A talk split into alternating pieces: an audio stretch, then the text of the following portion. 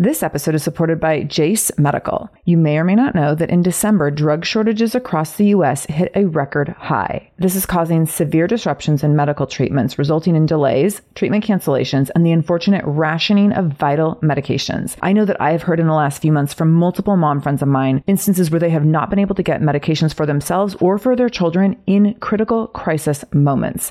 This is so, so scary. I know I've had friends with their kids having seasonal flu cold symptoms, struggling to breathe, and they're at urgent care and unable to get the antibiotics that they need because of these shortages.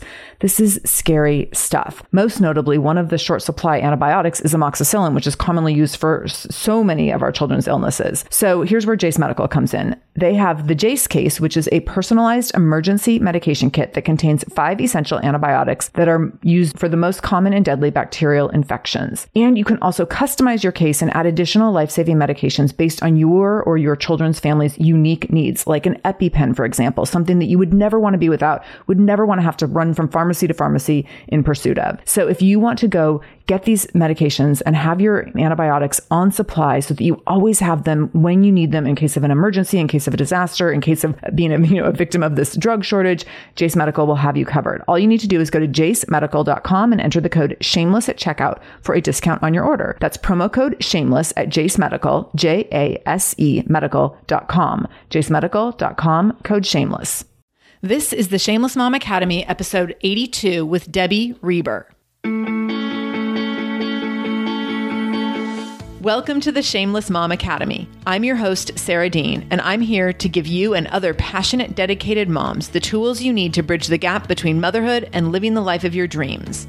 I'm also here to help you be a little more shameless every day. Because if you aren't building a life you're extraordinarily proud of, what kind of legacy are you building? So let's dive in. Debbie Reber is the founder of Tilt and the host of the Tilt Parenting Podcast and a New York Times bestselling author, life coach, and speaker. Her most recent book is Doable The Girl's Guide to Accomplishing Just About Anything. Before becoming a full time writer, Debbie worked in children's television. Originally from the US, Debbie and her family moved to the Netherlands in 2013. I am so excited to share this interview with you. Debbie and I wanted to talk about her experience homeschooling her son, Asher. Asher is differently wired, as Debbie will tell us, and she'll explain what that means. And within his different wiring, he has many talents and gifts, and he's a truly amazing child. So she's going to talk about that. She's going to talk about the challenges of homeschooling a differently wired child and the advantages and what that's all been like doing it in a foreign country. She's also going to talk about the power of personal development for kids, how to get them started with personal development. She's going to talk about how to lean into your child's uniqueness rather than trying to fight it or fix it. And she's going to talk about the steps to creating an impenetrable bond with your child who is differently wired than you. I have to say, I really, really loved this episode. I had so much fun talking with Debbie and just hearing her story and hearing how amazing her relationship is with Asher and what a great kitty is and the amazing, really cool things that they're doing together. So I know you're going to love this episode. If you're looking for just a different way to work with your child on different projects and even getting through homework, or if you have a differently wired child and you're looking for some really powerful resources that can help you through the advantages and the challenges that come with that territory. So let's dive in with Debbie Reber. Debbie Reber, welcome to the Shameless Mom Academy. I'm so excited to have you here today. Thank you. I'm so excited to be on your podcast. I have to thank you for reaching out because you reached out to me about your experiences in parenting and your experiences in writing. And at a time when I actually had a lot of people approaching me and I was kind of weeding through and I saw yours and I was like, oh my gosh, I have to connect with Debbie and we have to do this. And you're in the Netherlands. So I was a little worried we wouldn't be able to book a time, but it all worked out modern technology. I know. It's amazing. I know. I was like, are we going to have to do this in the middle of the night for one of us? So it, it, worked out. So we're doing it. It's 8 p.m. for you and it's 11 a.m. for me. So it's all good. It's all good. so tell us a little more about the dynamics of your personal and professional life beyond your bio. Well, this is always a tricky question for me to answer, but I'm an author. That's one way that I identify myself. I've been writing books my first kind of adult book came out in 2002. So a long time before that, I had written some books for Blue's Clues, which is part of my past wow. life is working in kids television. So I don't really count that in the same category as the other books I've written. So I've written books. My first book was about running for women. I've been running for many, many years. But since that first book, my heart and interest was really surrounding teen girls. So I spent almost 15 years doing work in the girl advocacy space, pro social kind of confidence building nonfiction books for girls and working with a lot of girls organizations, the Girl Scouts and Girls Inc. and, and that kind of thing. So that's one piece of what I do. And another piece, because I've written for so many years, and as part of my work with girls, I became a certified life coach thinking I want to coach girls and found out that I actually didn't like coaching girls one on one, but which was good to know. Yeah. But I use those tools in my personal life all the time. And I also was always supporting other writers and helping writers who had a book they wanted to traditionally publish. So I kind of merged those two worlds. And that has been what I've been doing for a couple years as well as kind of a business is coaching writers who want to traditionally publish. So that's another piece of my So professional cool. life. it's so fun. It's like, it's the kind of work that I don't have to think about. I'm in the flow when I'm doing it. And that's so ideal. So that's another piece. And then I launched this new initiative and podcast and online community called Tilt, which is aimed at supporting parents who raise differently wired kids. So those are kind of all pieces of my professional life. And then my personal life, as you said, I moved to the Netherlands or I live in the Netherlands. I moved here three years ago with my husband and my son who just turned 12. And we actually have really enjoyed, we moved here to kind of travel and explore. And in, we didn't realize how good this change was going to be for our family. So I began homeschooling my son when we moved here. We travel a lot.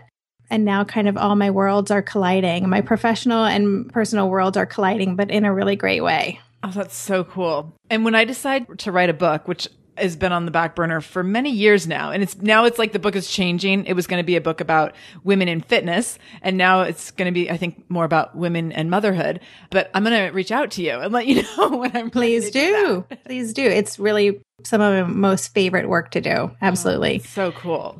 So tell us about your son Asher and what makes him amazing. Because I know your work is really centered around him in many ways, or inspired by him at the very least. Yes. Well, he is, as I define it, or the word I use is differently wired. So he has always been a very intense, unusual person in a way that was kind of turning heads when he was, you know, was under two because of the bigness of his tantrums, or, you know, he was always very precocious and speaking in these complicated sentences when he was really little. He's always just been this kind of quirky, interesting kid.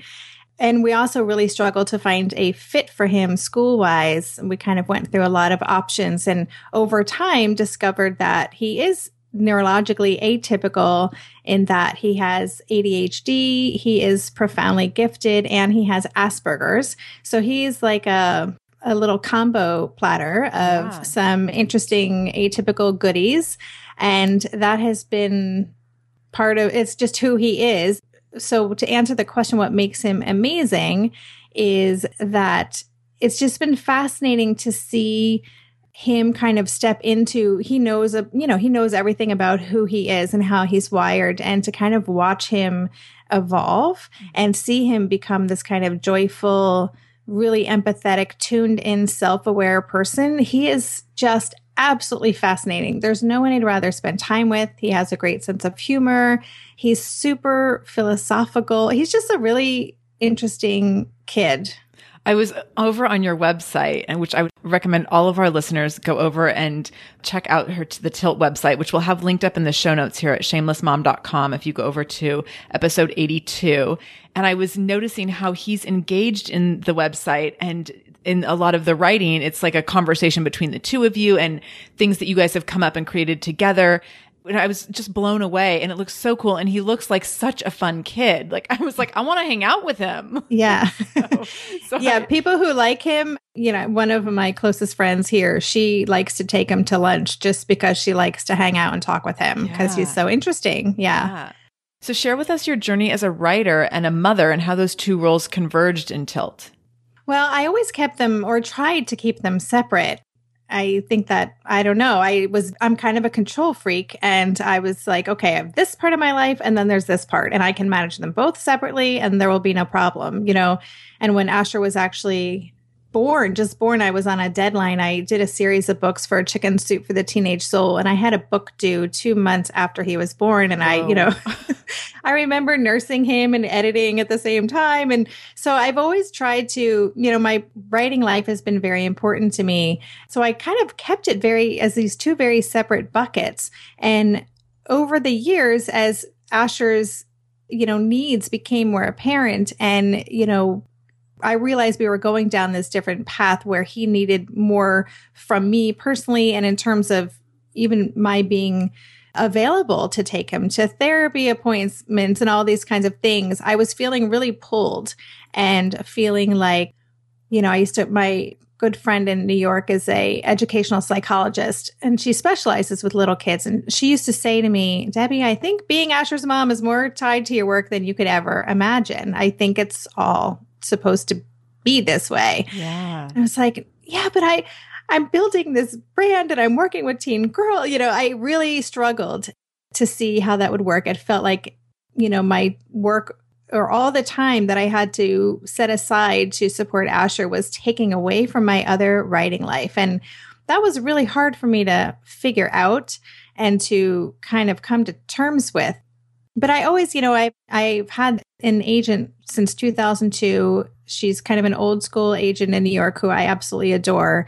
I knew her before Asher was even in the picture, and she's watched our whole journey. And she would always say, Debbie, you're going to write about this someday. You know, this is part of your work. And yeah. so when we moved here to the Netherlands in 2013, I knew things were going to have to change. And I kind of felt deeply within me that there was a big shift happening that it was time to kind of fully go in, not only, you know, as homeschooling Asher, being, you know, as homeschooling teacher and dedicating that time to our relationship and to giving him what he needs, but also to kind of make a shift in my work. I don't have a teen girl. I have a differently wired son. And I just kind of was like, okay, it's time to it's time to shift and put all my energy into this. And so I kind of formally made that decision. I did have my last book for teen girls came out in 2015. I was already writing that when I moved here,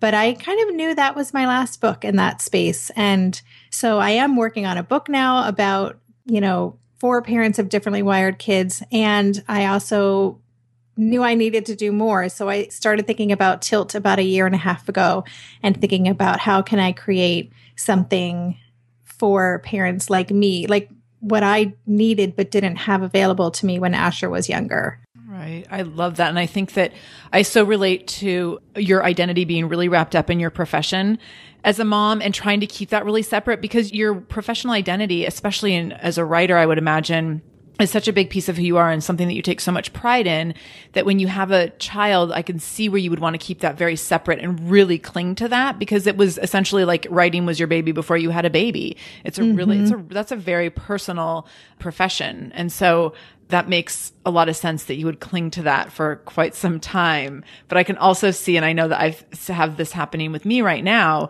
is the deeper you get into motherhood and your own personal journey in motherhood, as that evolves, it's almost inevitable that your professional life starts to evolve in some way. And so, you know, for some moms, it's that they decide to stay at home, or for other moms, it's that they decide to go back to school and pursue a new career. I mean, it happens in tons of different ways, but I think that it, it's just part of like the evolution in motherhood as your identity starts to shift as a mom. You know what I love about that though? I was one of those people, I've always, you know, from the time I got out of college, I've had a career that I've loved. I used to work, as I said, in kids television and producing documentaries for UNICEF. And like I, I always had these amazing jobs, which I loved. And I always had side gigs. I always had other things that I had to be doing at night. And I used to envy my friends who felt 100% fulfilled by their work because I was exhausted. You know, I, you know, because I always had these two things. And I used to say when all through my 20s and my 30s, when is it going to be merged? When is yeah. this all going to be together? And who knew that, you know, having a very challenging child come into your life would be kind of the ticket to like bringing you exactly what you want to create with your life and career. And it's a really great place to be. I'm so grateful yeah. that finally, you know, I'm in my late 40s and it's finally come together. You know? It's clicked. it's clicked, yes. and tell us about, I have not heard, and maybe this is ignorance on my part, I have not heard the term differently wired. And is that something that you came up with or is that a common term? Because I love it. Well, I believe I've come up with it, but okay. I can't I, I, can't say for sure, but I'm trying to spread it widely I and love I love it. Yeah, you know, a big part of what I'm trying to do through Tilt and through my work and being Asher's parent is to help people see that people who are neurologically atypical that they don't have a deficit there's nothing wrong with them you know the language around atypical ways of being is negative for yeah. the most part yeah. disorder deficit you know and i don't see it that way. I see it as a difference. You know, at a time when one in five kids is moving through the world in some different way, whether they have a learning or attention issue, or they're highly gifted, or they're on the autism spectrum, or whatever it is, those people are not don't deserve to be marginalized. They right. are the new normal. This is all part of who we are. Right. And so I'm trying to change the way differences talked about. And yeah, so I use differently wired and all of my guests on my podcast now use it. And so hopefully it's spreading, but I've oh, gotten great it. responses. Like you said, uh, so many parents, it connects with them. It helps them feel, it just changes the whole way you feel about what's going on with your child. Right, right. Yes, I definitely agree. I think it really takes away that, like you said, the feeling of deficit or the feeling of like, I mean, which is very clear, I think, in Asher's case that like he's not coming from a disadvantage. It's just a, a different point of view or a different perspective or a different way exactly. to, to learn and a different way to contribute. How do you make a vacation last? How do you hold on to the joy, the clarity, the calm? Easy. You go to Aruba You'll spend your time relaxing on cool, white, sandy beaches and floating in healing blue water. You'll meet locals brimming with gratitude for an island that redefines what a paradise can be. You won't just feel great, you'll feel relaxed, renewed, and ready for life. That's the Aruba effect. Plan your trip at aruba.com. Hey there, I'm Debbie Reber, the founder of Tilt Parenting and the author of the book Differently Wired. The mission of Tilt is to change the way neurodivergence whether that's having a learning disability, having ADHD, being gifted, autistic, or some combination of all of the above, is perceived and experienced so differently wired kids and the parents like us raising them can truly thrive. On the Tilt Parenting podcast, I get to talk with authors, therapists, educators, and parenting experts who are committed to this mission.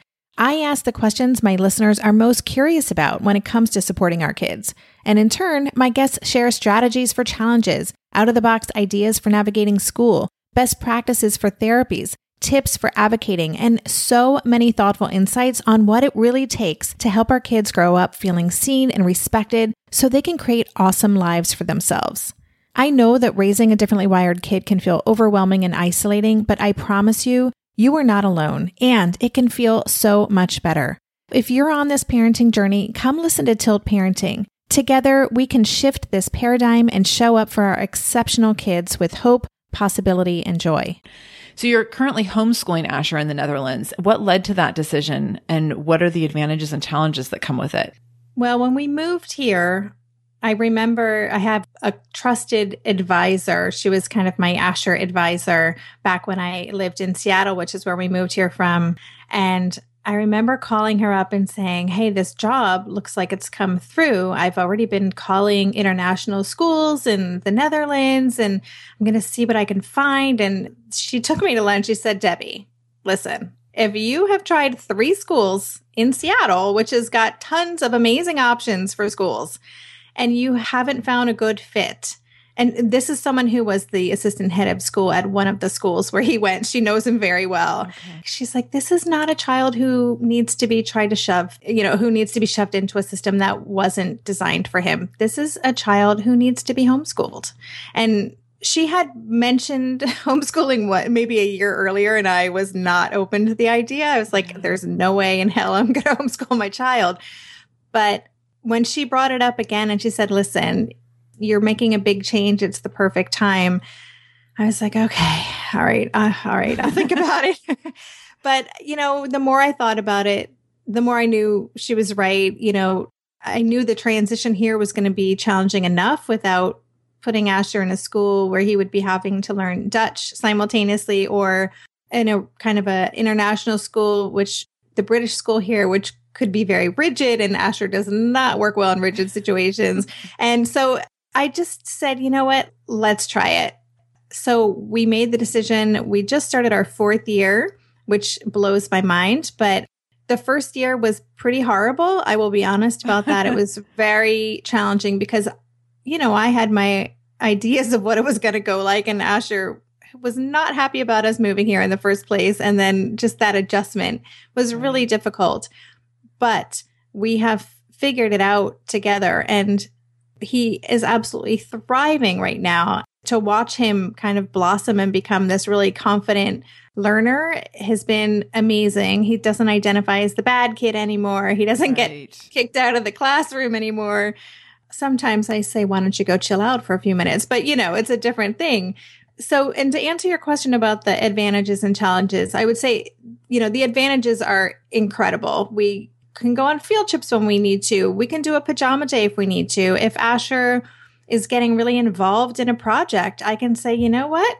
Why don't you just go with it. We don't have to switch gears. You can work on math tomorrow. So just the flexibility and being able to support him in the way that he learns or he's also a person who needs to move his body a lot. And so, you know, if he needs to run around like a mad person while he's working on a writing project, I have no problem with that. So just the way that he needs to be his awesome creative self I can accommodate that. It's not an issue.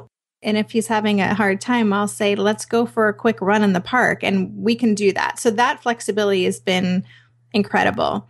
I would say the biggest disadvantage is that there are not a lot of homeschoolers here. It's uh, something that Dutch government is not really that into. We are doing it legally, but they make it challenging for people to get permission to homeschool.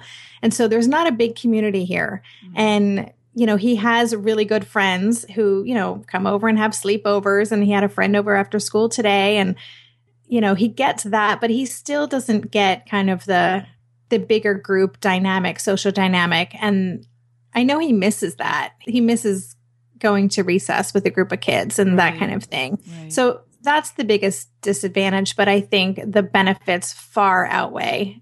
Was it a big challenge for you professionally, or I guess, I mean, you knew you were going to be making a really big professional transition when you moved over there, but when you take on, I've, my sense of homeschooling is just that it's such a huge responsibility. Did you feel conflicted in terms of like being able to pursue your own professional, you know, stay on top of writing and even if it was just for leisure rather than something super formal. Although you had a book come out in 2015, so it couldn't have been that leisurely, but stay on top of your writing and that passion and also provide a school structure for your child. Yeah, I mean, it's been very challenging. I'm one of those people who's uber organized. I color code things. I am super productive. My last book was called Doable, how to, and it's for how to accomplish things and get things done. So I'm really good at being able to juggle lots of things. I know that's one of my strengths and it helps me be able yeah, to do what I yeah. do. I've really, you know, it's been a learning process. My husband, for Christmas, the first year we were here, he gave me a gift certificate for one day a month of substitute teaching by him. And so that was nice. I learned that I need to go away periodically, usually every three months. I'll go away by myself for a weekend, you know, okay. just either a solo retreat somewhere or whatever. And now that Asher's getting older, I can go work at a cafe for a few hours after school and, you know, we'll communicate via Skype. So I've, I've gotten really good at carving out my time, but I, I would say it hasn't been easy. The first year or two were really difficult because I never felt like I had enough time. And, yeah. you know, I worked full time by myself, you know, from home. So I had, and I'm also an introvert. So I would, I used to be alone all day, every day, and I loved it. Yeah. And I'm never alone anymore. And that was a big adjustment too. So we've figured it out. My husband is super supportive of what I do. He's my biggest fan. And I mean, he loves the work I do with Asher, but he also is fine with me on Saturday and Sunday saying, Hey, that was fun seeing you guys for lunch. I'll be back in five hours and I leave the house. So nice. I kind of carve out the time that I need. But it, I would say that first year I did feel almost a little resentful, you know, that I was having to sacrifice so much. But the payoff again has been worth it. Yeah. Oh, that makes sense. Totally makes sense that you would have those conflicting emotions and, you know, that feeling of resentment when you're used to having, especially being an introvert and you're used to having all that time to yourself. I can totally understand how that would feel really huge and overwhelming. yes. Having, I mean, Asher's energy is big, you know, so it's not like that- he's, you know, it's a lot of, uh, he's very present, I'll just say. So.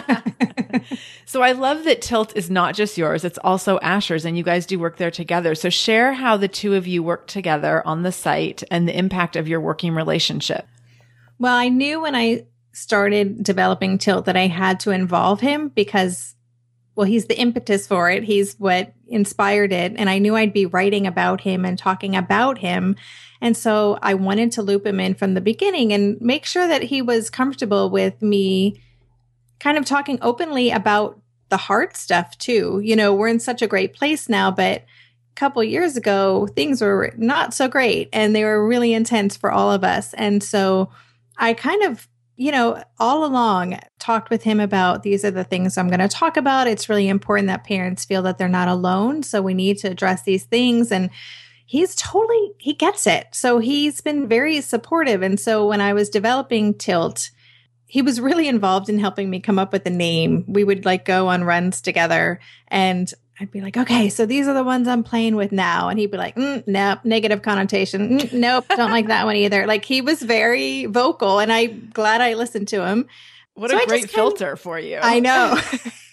I know. Totally. Great. You know, his insights are great. And I want him to feel really good about all of this. So I've treated him like a creative partner in terms of the content. And he helped me, you know, troubleshoot some of my website issues because he's much better on the computer than I am. So and cool. and I'm pretty good, but he's yeah, he fixed a few things for me. But I also asked him if he would want to be a regular guest on the podcast. And he was totally down for that. And so we started because he and I get into long conversations all the time. And I thought, I bet parents, you know, because he's so articulate and is so able to express what it feels like to get really distracted. Like, what is happening actually in your brain when you get distracted from a task you're doing? And the fact that he can express that, I thought that could be really useful for parents who are dealing with these issues. So that's what it started as. So every third episode is, you know, he calls them the Asher specials, but they're basically conversations between the two of us about an issue. And, you know, the feedback I've been getting from parents is that they're co listening to those episodes with their kids. And I didn't expect that. But so he's been getting really great feedback from kids who finally, you know, they hear someone who sounds just like them. Or in fact, I got an email from one mom who said she listened to an episode with her son and her son was like, I don't remember having that conversation. Like, is that me? Oh my like gosh. it was yeah. so he's relating to kids, which has been cool. And we've done a few episodes where he's answered kids' questions about like his social life and things like that. So those are That is so cool. it's been really fun. And I will say the episode that we are working on now, I'm so excited about because we're going to really talk about what it was like, how he feels about his diagnoses and the labels associated with them. That is a big discussion in the community of parents with differently wired kids. How much do we tell our kids?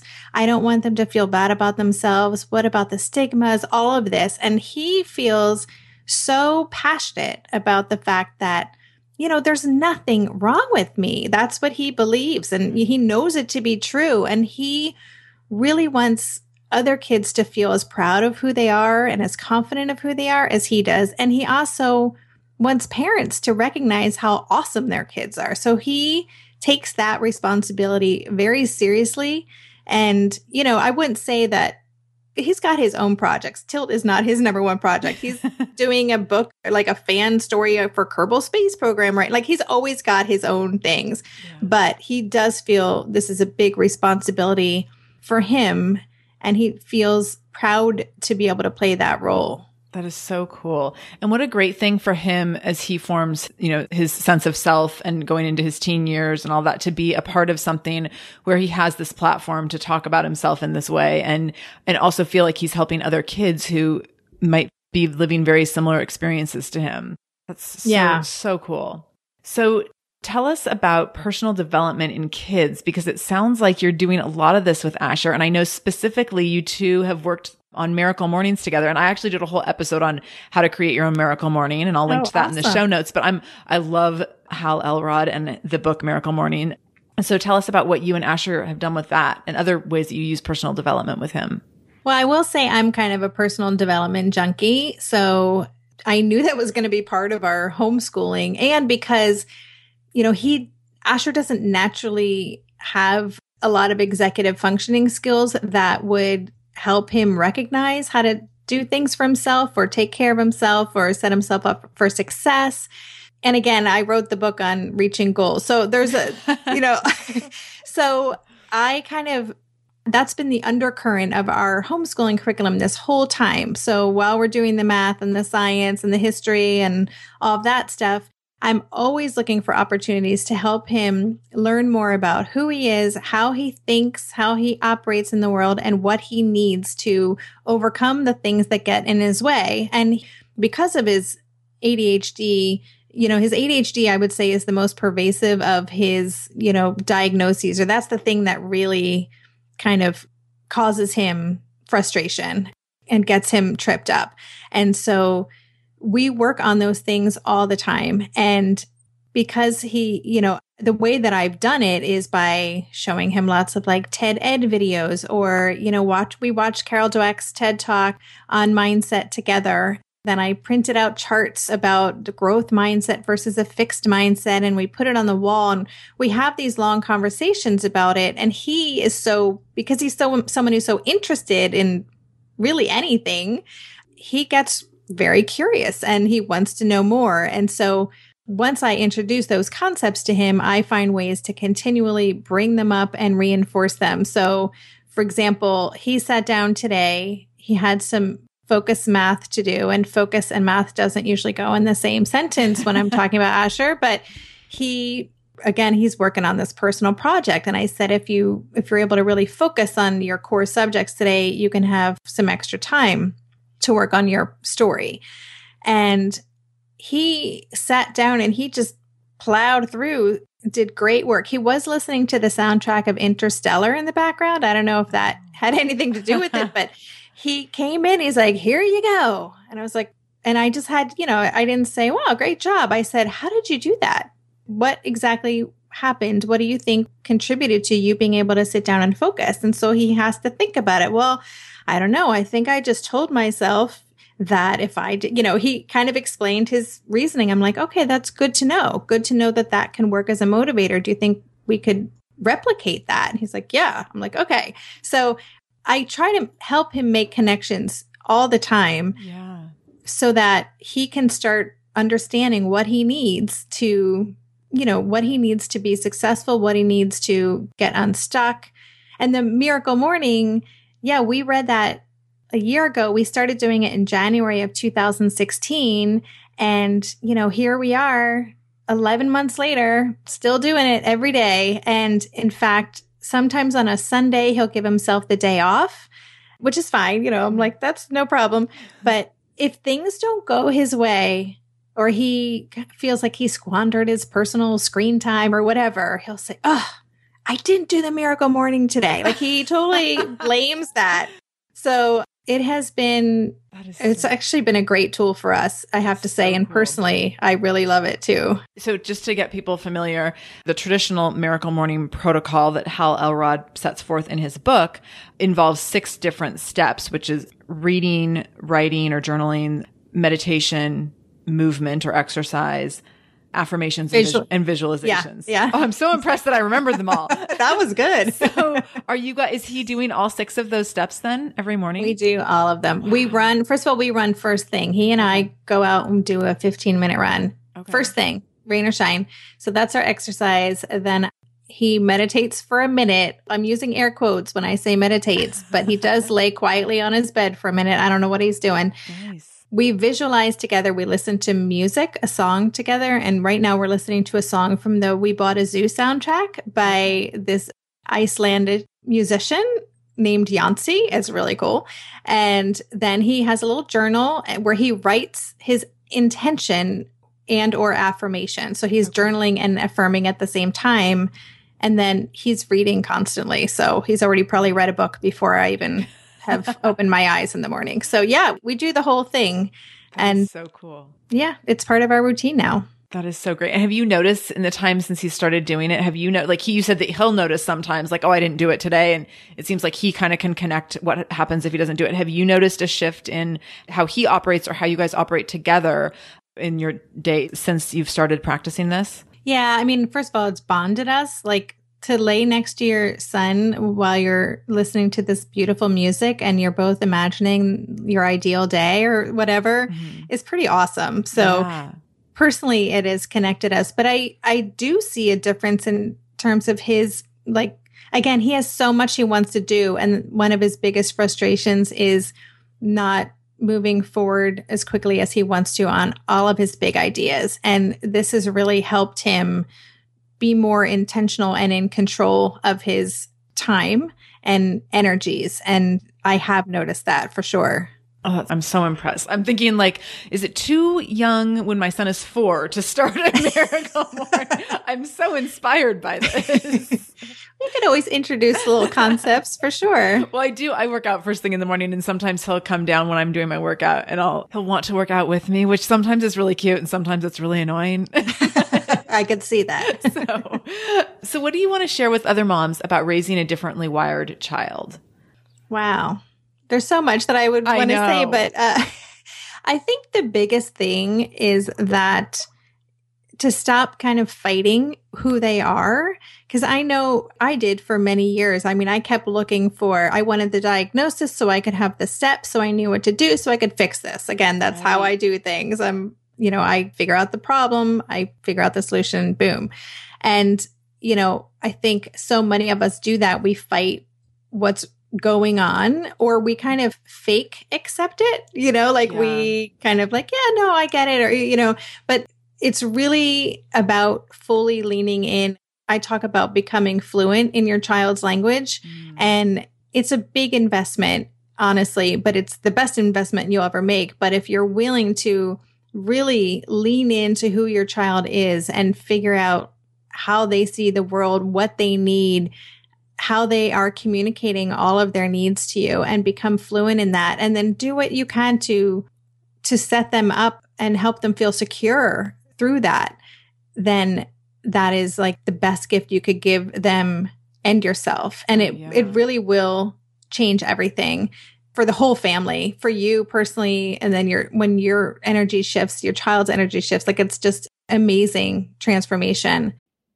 Feel like you're the martyr in your family you're not alone. Hey, this is Joanne and Brie, and we're from the No Guilt Mom podcast. Brie, we talk to a lot of moms. Yeah, we sure do. And if you're a mom who has a to-do list that is so massive that you get overwhelmed and you shut down, or if you fall into the habit of doing everything for everyone and don't know how to change it, we can help you become a no guilt mom. We're going to take you from family martyr to family model. That's role model, so that you role model the behavior that you want to see out of your kids. You're going to go from being tired and overwhelmed to energized and guilt free. Every week, you'll get actionable strategies that you can implement right away from the experts that we interview and from us. We also have a whole lot of fun, so check out the No Guilt Mom podcast everywhere you listen to your favorite shows. Are you overwhelmed by the things that get in the way of you doing what you want to do? Are you looking for ways to simplify life to better align with your values? Do you want to create space in your schedule so you have room for more of the good stuff? Play, joy, relationships, gratitude, and more? If you answered yes to any of these questions, I invite you to check out Edit Your Life, a podcast to help you edit the unnecessary from your life so you have more room to enjoy the awesome. Through episodes with me, Christine Koh, and a range of super smart, compassionate, and thoughtful guests, you'll come away with big picture insights and practical ways to declutter your home, schedule, and mental space without getting bogged down by perfection. I have always believed that small moments and actions matter tremendously. My goal is to help you find agency and space in your life through doable baby steps that will leave you feeling accomplished instead of overwhelmed. Check out Edit Your Life wherever you enjoy your podcasts.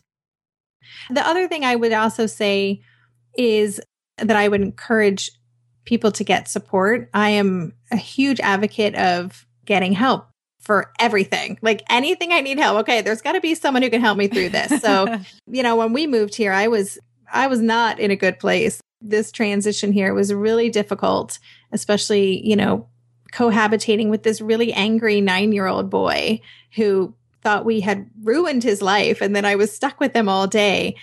And I needed help. And so I reached out to a parenting coach who specializes in working with kids or with parents who have kids on the spectrum. And that woman saved my life. Like I would not have gotten through it without her.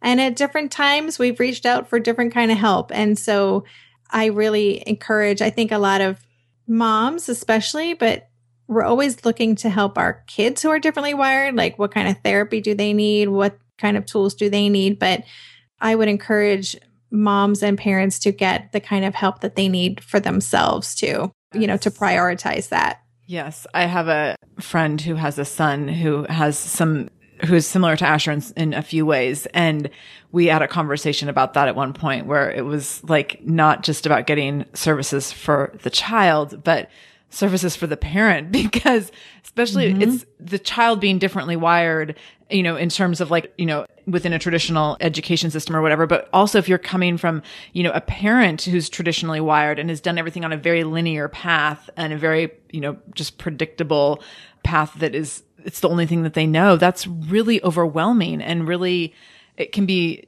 I think, just pretty challenging, you know, overwhelming, challenging, frustrating, exhausting, like all these mm-hmm. things. And it's, it's, very consuming as I'm, uh, you know, as you've demonstrated just in, in sharing your story. So tell us where you go to find hope and inspiration when motherhood feels overwhelming. It sounds like you've found some resources over there, but do you have like some go-to methods or tips that you can recommend? Yeah, again, I do have those few kind of trusted parent coaches that I go to when mm. things get really hard and I'm kind of in crisis mode. But I am also somewhat of a, I said I'm a personal growth junkie. I'm also like the queen of self care. I have always been really vigilant and selfish, really, or self interested, as therapists would say, about doing what I need to do. So running is one of my ways, you know, to kind of recharge myself. And I also, I mean, I guess for hope and inspiration, it's all about my girlfriends. You know, I have some girlfriends who help kind of lift me up and help me kind of see that there's hope in whatever's going on. And that has been a lifesaver for me. And then also nature, like those are my, nature is kind of my church, I guess. And so just spending time alone in nature or with my girlfriends are, that's where I get the most yeah, most inspired and feel like I can feel hopeful about what's going on again. Yeah. Did you have, I'm assuming you had to find like, I mean, you probably have a network of girlfriends over here before you moved, but did you also find a new network of girlfriends over there? I did, and that wasn't my intention. I mean, that, that sounds like, really no, strange. I, have some, I have enough friends. I'm good. Well, I've know, kind of been in that situation where you're like, that's just too much to take on right now. I do not need to add new friends to the list. Yeah, and it's hard. You know, the yeah. older we get, oh, it's oh yeah, it takes a concerted effort. yeah, for sure. And you know, again, we moved here thinking this would be a couple of years that this will be our home base we're really just going to travel we're not going to dig roots we're you know i don't need to recreate a whole life here well of course i do you know that's a stupid thing that i thought i was going to get away with but and i have i've actually made incredible friends here and have found, you know, a really wonderful community of, you know, entrepreneur mamas, which has been really nice. I didn't have that so much in my network back in Seattle. So I've really connected here and it's been, it's been really rewarding. And yes, you can make new friends and in middle age. That's so great. That's awesome. What do you love most about being Asher's mom? I think, you know, I said some of this a little bit earlier in the conversation, but when he was a younger guy, he was very, you know, I said he was very intense. He was not a joyful person. He was angry a lot of the time. Like that was angry and frustrated were like the default emotions and super self-absorbed, like mm. like a lot of kids, but you know, I could be full on sobbing in front of him and he would just come up and say, "Can I watch TV now?" Like he, there was no, you know, right. connection there. And I was like, oh my goodness, you know, so, and all of my personal values, you know, around empathy and, you know, compassion and all these things. I'm like, oh my goodness, you know, my child doesn't have those values. And that was really difficult. I mean, I believed he didn't. Of course, that was all part of who he was. I just didn't know how to access it and he didn't know how to express it. And so I think what I love most about being his mom is seeing kind of him blossom into this incredibly compassionate, empathetic human being. He's a total feminist, which I love and I take so some credit cool. for. he is a big social, you know, justice advocate. He's just super engaged. He and I have talked about we've been talking about politics every day for the past year. Like I guess I would say that's what I love the most is he and I can talk about really complicated subjects and he's got such insight to share and he's so interested that you know my husband i think he'll listen to me blather on about these things I care about. But Asher's really wants to go there. So yeah. we literally, some days we have a morning meeting in school and, you know, we always start with some current event and I'll share an article. And next thing we know, an hour has gone by and we've like looked at 20 different websites and had this really existential conversation. So, wow. yeah, that's what I love the most. And I feel honored that I get to spend yeah. this time with him in that way. It's really incredible. That is so cool. I want to send my four year old to your house for school, I think. you have to sign, there's a waiting list. So. right, right. so cool. So tell us about the legacy you're building and how does being shameless play into your legacy? Well, legacy, that is such a big word. I know. This was the question that freaks people out. I guess, you know, in everything that I've done in, you know, my work in writing for teens or, you know, and all of the work I've done, I've tried to be very transparent and open about my experience and vulnerable in everything that I share. And I know that that's part of what has helped me be successful in connecting with people through all of the work that I've done is because I am willing to to be uncomfortable. I am willing to kind of share what's real in my life in a way that inspires others. So I guess I would hope that that's what my legacy would be. Yeah is inspiring people to feel better about who they are and know that they're perfect the way that they are and there's no shame in being who they are. That would be amazing if that's the legacy that I leave.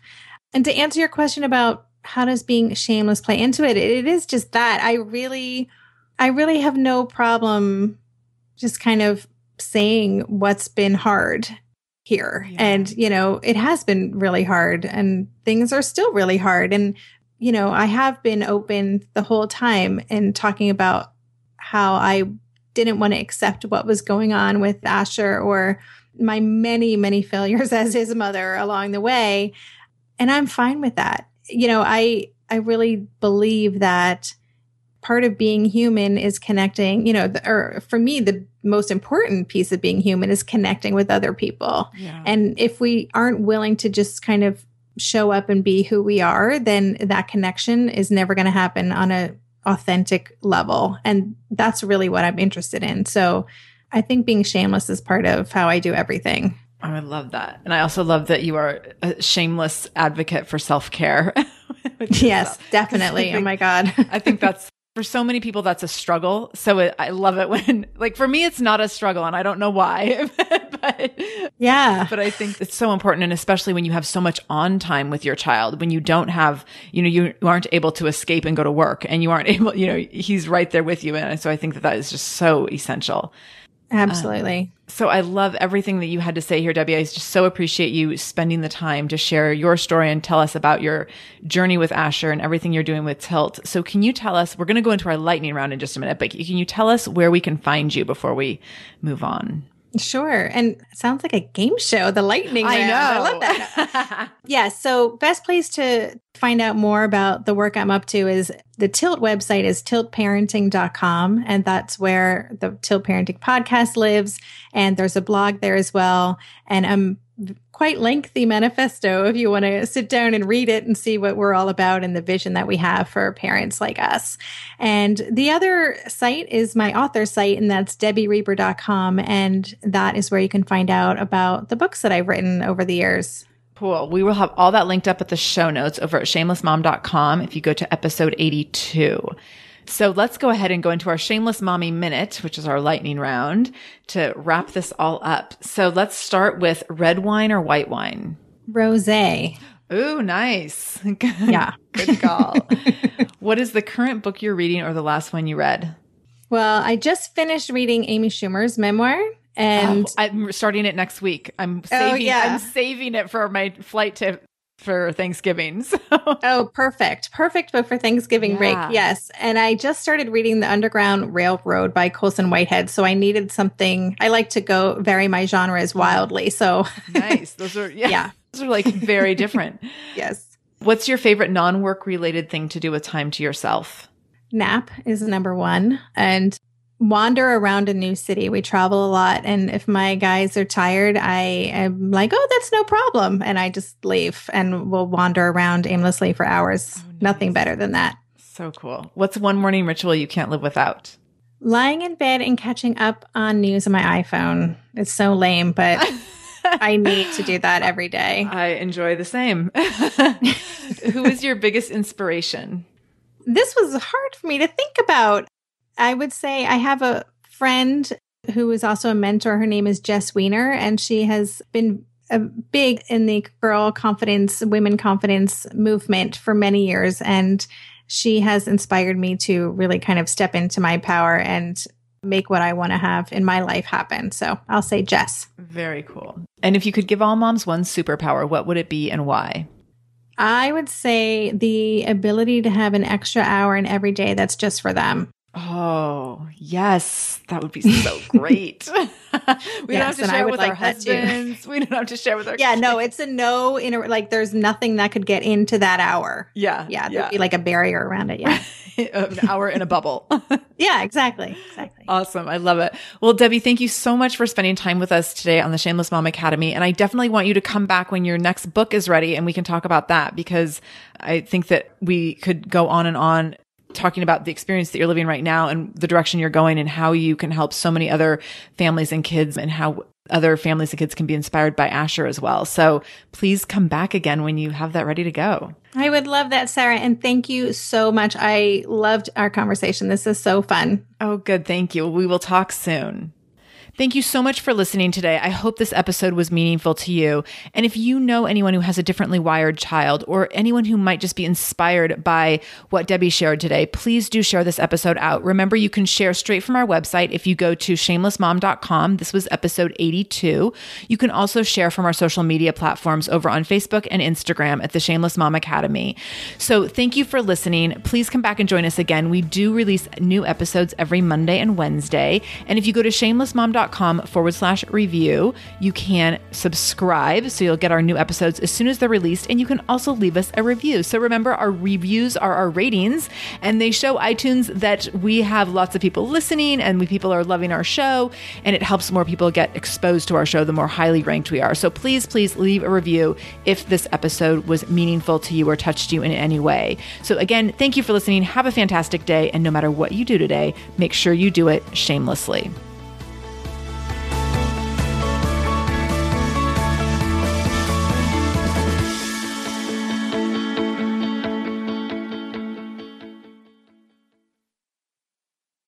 Hi there, I'm Andrea Owen, self help author with 19 translations of my books, global keynote speaker, and life coach. My podcast, Make Some Noise, has been serving up self help in a simple to digest way for the last decade. The topics brought in each episode are practical and easy to implement around topics such as working through fears that keep you stuck, different modalities of therapy, managing your negative self talk, and more. We bring you guest experts, solo episodes, and I even coach listeners on the air around relatable struggles. I also do my best to weave my sense of humor into some heavy topics because let's face it, life can be pretty hard and it's so much better when we can have some fun while walking through our challenges. Whether you're seasoned in personal development or just starting out, Make Some Noise podcast will help you become the best version of yourself, the person you're proud of when you look in the mirror and show up in your life. Simply search Make Some Noise with Andrea Owen wherever you listen to your podcasts.